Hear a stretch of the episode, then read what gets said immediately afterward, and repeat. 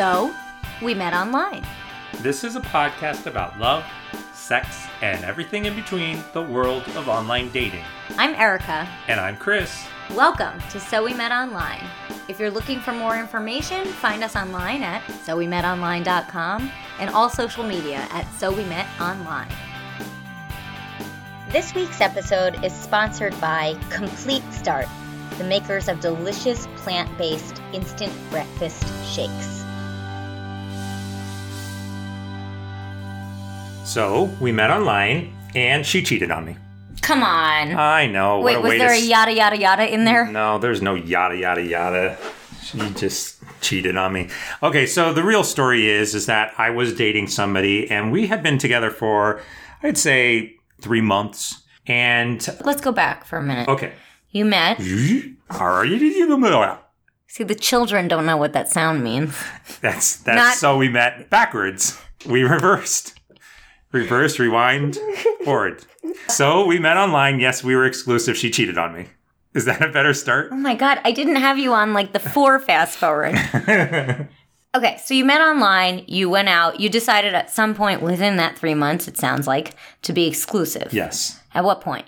Probably like about the fourth date. Okay. And that was, So you, know, had maybe the two words weeks in. Yeah, we had the conversation because exclusive. because there's sometimes misunderstandings about that where I find that people if they don't use explicit language like exclusive do not see other people Right. take down your profile the other can Yeah. sometimes play dumb oh well I didn't know that's what that meant Unfortunately, I have actually been cheated on a few times, which is very hard, I think, for a lot of women to realize that, you know, I say, hey, I've been cheated on, and, you know, the typical response is, oh, women don't cheat, but. Un- or what did you do yeah, or what did you do? terrible Why did they cheat That on is- you? Um, that is terrible But to that point, you know, we've had the conversation around having the uh, "Are we exclusive?" talk, and I did not have that conversation once, and I did believe at at, at a point in time we were exclusive, only to find out that. I agreed to be exclusive and she never agreed to be exclusive. And so then we had this mismatch. exactly That's not this situation. In this particular situation, we did have the conversation. Okay. We did agree. Our Facebook profile actually said in the relationship with each other. It was Oh, the thing. It was official, social, official, and all. wow Okay. But she still cheated on me. um, but leading up to that, I started to notice things. And I think some of these things are very familiar to some of our listeners, such as they're always on their phone. Or I walk into the room, and when I walk into the room, they put their phone away. Or they quickly turn off their phone. Oh, I wasn't doing anything. Or they take their phone to the bathroom or any number of combination of things that we've all heard before which don't necessarily indicate that somebody's cheating but they are potential concerns at the very least it's kind of rude right at the very least it's rude so i basically discovered through social media that she was having a relationship with somebody else how you saw a picture yeah, yeah, actually, crazy as it is, the guy posted a comment on one of her posts on her Facebook wall. I went to visit his profile. On his profile, everything was public, not private. And there were pictures of them together and doing things, going on dates when she said that she was like, you From- know, doing other things. from before you were together No, while we were together. So now we're talking about just dumb people who are cheating, but it's basically, yeah, privacy, uh, you know, was not set on Facebook, and so I found it. Anyway, all of those things that she was doing was having a big impact on me. You mean the hiding of the phone thing? Yeah, hiding of the phones. We'll focus on one particular item, which is I would walk into the room, and as soon as I walk into the room, she would turn off her phone. That's like when, you know, you practice closing tabs when your boss walks by. Exactly. It's the same thing. Same concept. I mean, obviously they know you're on Us Weekly. I mean, um, checking your stock portfolio. So I began to associate the walking into the room and turning off your phone as something's going on. Now, let's fast forward. I entered into a new relationship. Wait. Well, I guess we're not talking about how you approached her about the cheating. Oh, I don't. Because this episode is about something else. yes, I think this episode is going to be about something a little different than cheating or conflict resolution. So it's the fact that you now associate because she was cheating. Let me just make sure I understand. Because she was cheating, you now associate the walk into the room, hide the phone. Has you have a negative association with that because to you you have like a Pavlovian reaction with cheating. yeah. yeah. So let's call this episode triggers. Okay. Okay. This is a whole conversation about how we get triggered based on past relationships or past experiences. Got it. And how those triggers potentially affect Mm. our new relationships. So, fast forward, I got out of that relationship because I basically called her out on cheating and I printed out the pictures and I showed her, and you know, but that's besides the point. So, I got into another relationship. He'll be working for the FBI next. Yeah. I got into the next relationship and she was basically turning off her phone when I walked in. Uh-huh. Now, my first instinct was, Cheating. what are you hiding? Right. Are you cheating? you were triggered by that. because that was my trigger. I think there are a lot of other triggers that we can dive into, but I had that as a huge problem. Now, I'm going to fast forward to another relationship. Mm-hmm. And in that relationship, I was turning off the phone when somebody walked in. I wasn't cheating, but they had the exact same trigger and mm. they called me on it and they said, basically, what are you doing? Because they had experienced a similar thing in a relationship as well, mm-hmm. one that I could very easily understand and recognize. So I had a conversation with her and I said, Oh, I completely understand what you were talking about. Mm-hmm. Now, for me, I explained it as this I said, Look, when you walk into the room, what I'm doing on the phone has no importance. I want to focus all of my attention on you. It's rude for me to be on my phone. And now that you're in the room, I want to dedicate my attention right to you and talk to you and be present with you but I can completely understand how that was triggering her mm-hmm. as potentially being a problem that I was she was honest something. with you, and yes? she was honest with me I think that's the only thing you can do. Just be honest with the new person. And if it's really new, you don't necessarily have to go into all of the implications, but just you can even just say because I think I think trigger is a word Mm-hmm. people know, and if not, well, we'll send them to this episode. but but you can say that's a bit of a trigger for me. I'm happy to talk more about it, but I had an experience and uh, it triggers me. So this is a pretty short story, but how about let's take a quick break Okay. and then when we get back from the break, let's talk about a couple of different types of triggers and maybe kind of talk like what you were just saying. What are different ways that we could potentially get through that in relationships so that they aren't problems? Okay. This week's episode is sponsored by Complete Start, the makers of delicious plant based instant breakfast shakes. Now you have more time in the morning to sleep, get ready, walk the dog. You don't have to sacrifice your health for convenience. Complete Start mixes instantly in your favorite milk or water so you can take it on the go. Comes in three flavors super greens with a hint of vanilla, rich mocha, and peanut butter banana. I'm personally a fan of the rich mocha that are really good and really good for you. Go to completestart.com and use the code SWMO for So We Met Online for 10% off your first order.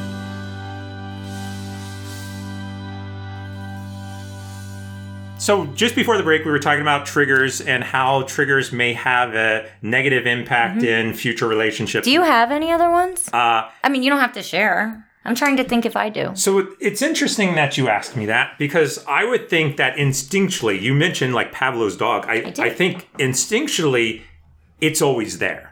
I mm-hmm. still kind of struggle. Oh, the phone thing? Oh, yeah, the phone thing. Do you have other ones? Not necessarily from that relationship. Well, I'll get into that, but I think they are instinctually there, and I have to physically almost restrain myself and mm-hmm. remind myself wait a second, this is a new person. Mm-hmm.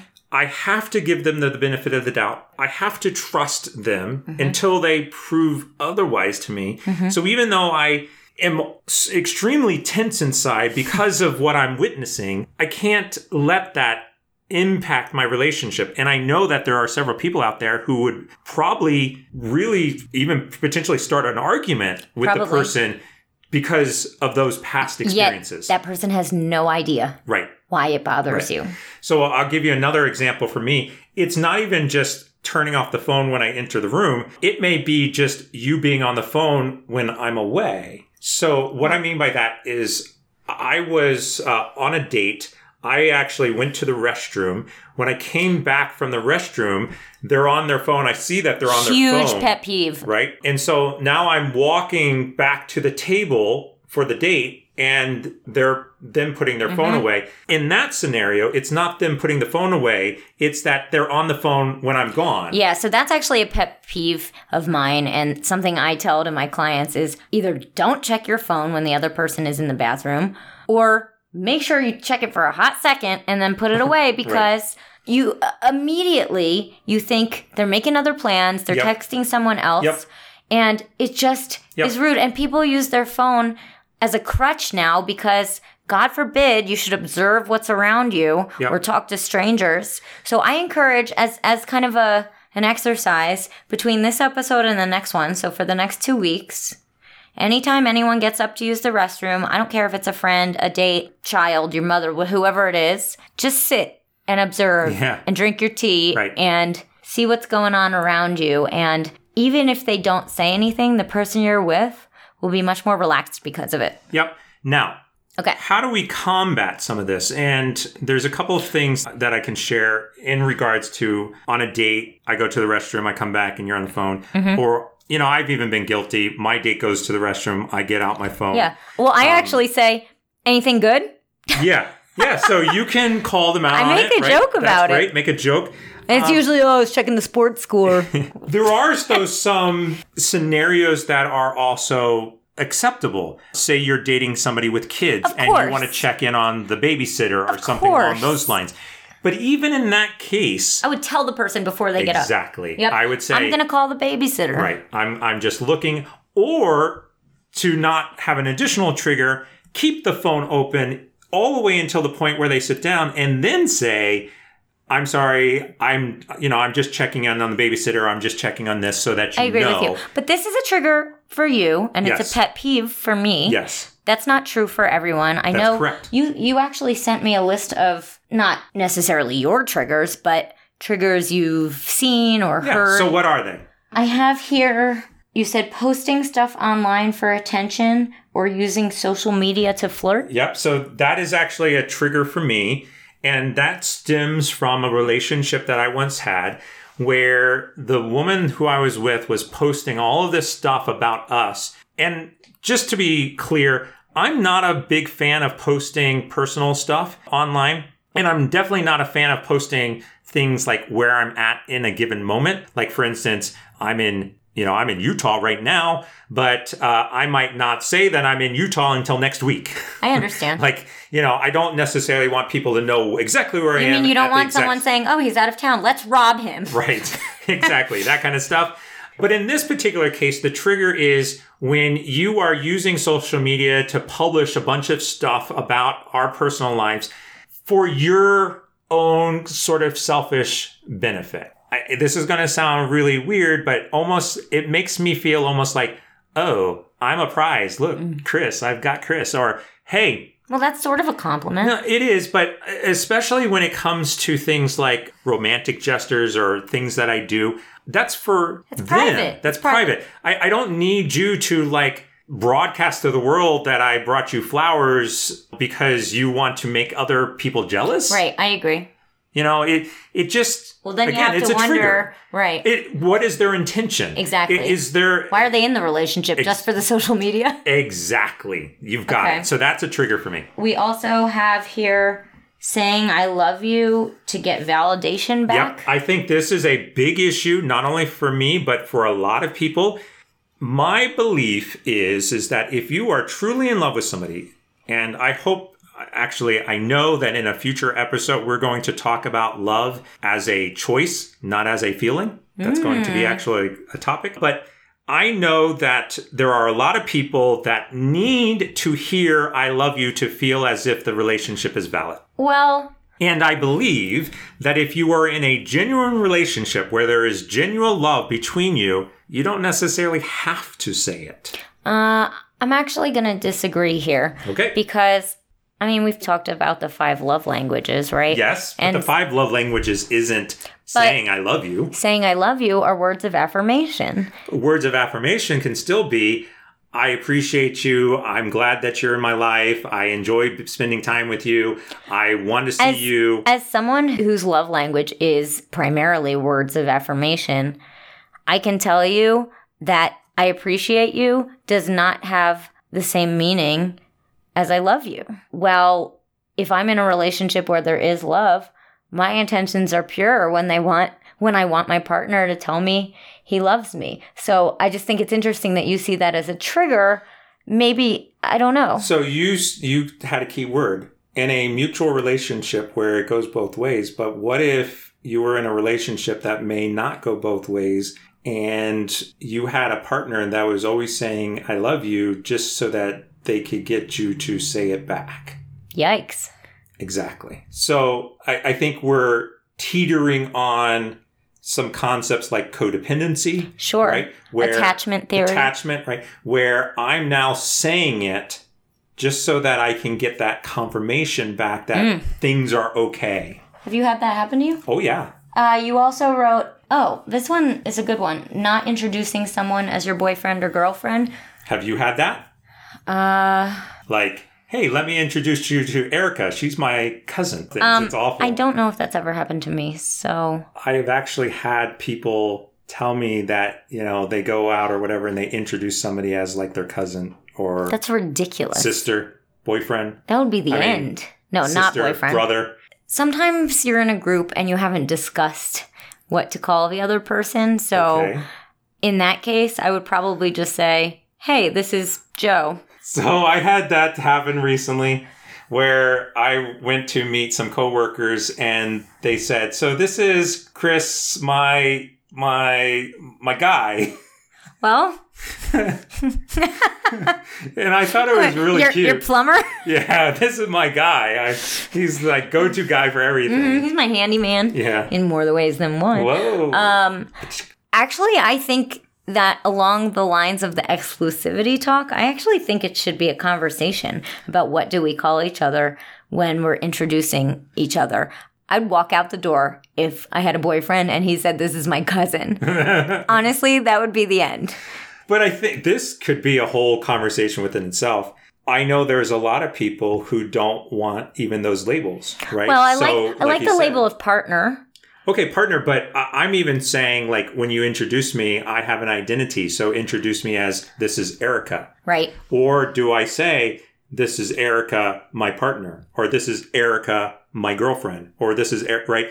Are you fully defining Well, everything that you It's say? also what you who's the audience because it's also what do you want your audience to know because if you're in a setting with coworkers where you don't really want them to know about your personal life well I guess I don't know why you would bring your partner anyway then but you might say something different than if you're in a social setting of friends or new people or something like that But I do know that this is a trigger for people Mm-hmm. that if I was to introduce somebody as their name, that might be Yeah. frustrating to them as opposed to saying this is my girlfriend. it can certainly be awkward and I've definitely been there uh, you also said texting frequencies or types of text messages change? What does that mean?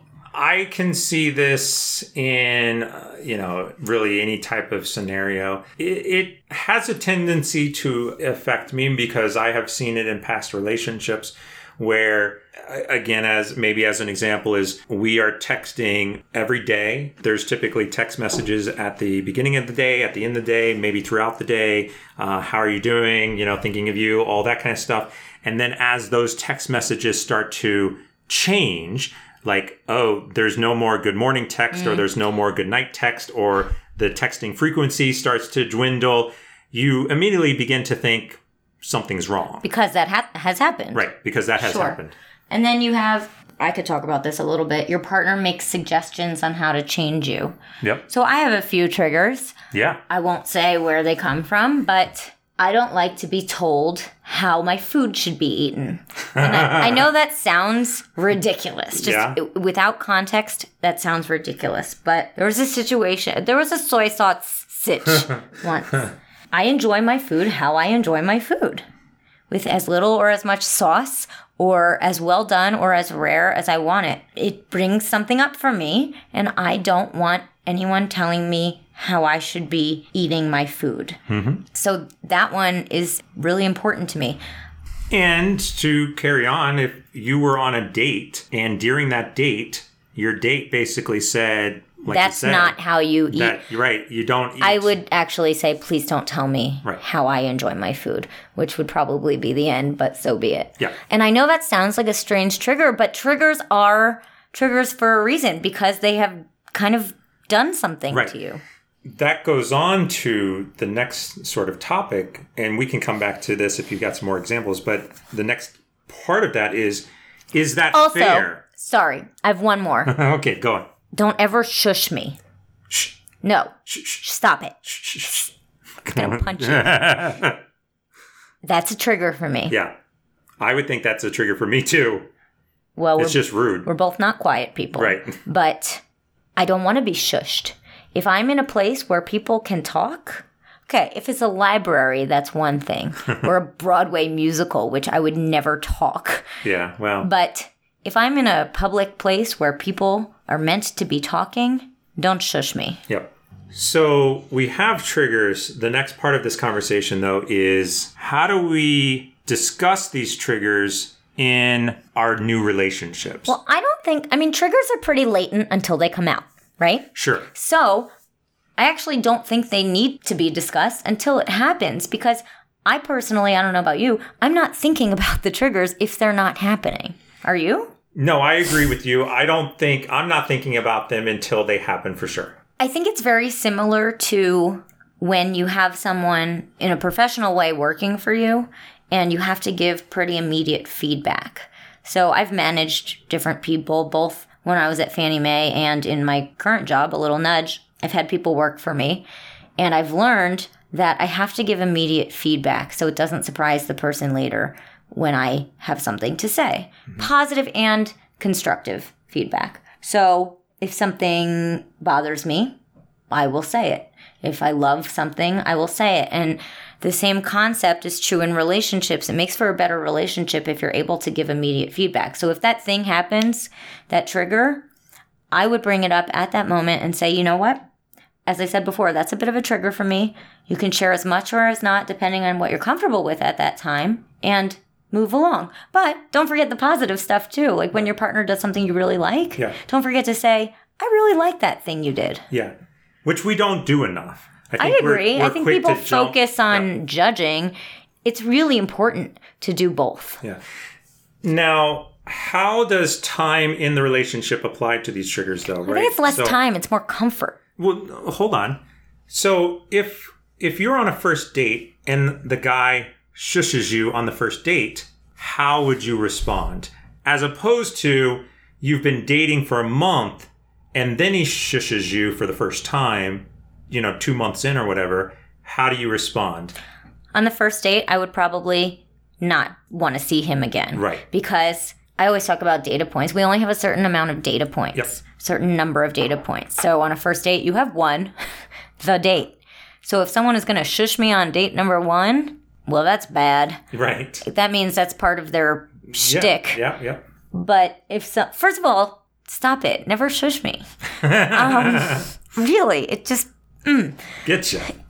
it really does. It, it's demeaning. Yeah, yeah, it diminishes what I'm saying, and it's embarrassing. Yeah. Yeah, Anyway. Yep, totally. But if it's later in the relationship, you've already built something. You've built a baseline. You've built a framework. So you have a lot more data points on this person, and you know them better, mm-hmm. and you know this is not the thing they do. So at that point, I would say, you know what? Please don't do that. I had a bad experience with it, and I just, I really don't like it. It makes me feel, it makes me feel belittled. And people do respond well when you said, when you X, it makes me feel Y. So when you shush me, it makes me you it makes me feel like you think what I'm saying isn't important.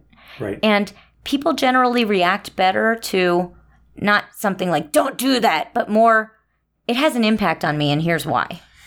Yeah, I think at the end of the day, it boils down to the thing that we promote the most communication. Absolutely. You have to have that conversation explain why things are triggering you in certain ways, and still give somebody the benefit of the doubt they're not the person who basically installed that trigger in you. Do you think there's a way, and maybe this is a rhetorical question, but do you think there's a way to prevent the trigger in the first place? Like, let's say the first time you ever saw the woman in your story who cheated on you put her phone away. What if you had called her out right at the beginning and said, Hey, what's going on?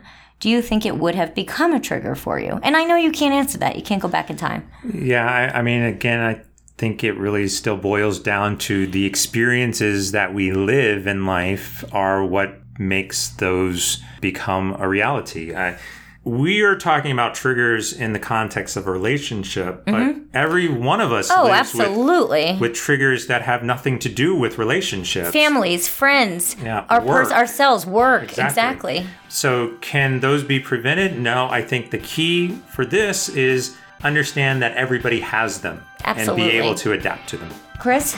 Yes. Shh. Thanks for listening. Thanks for listening.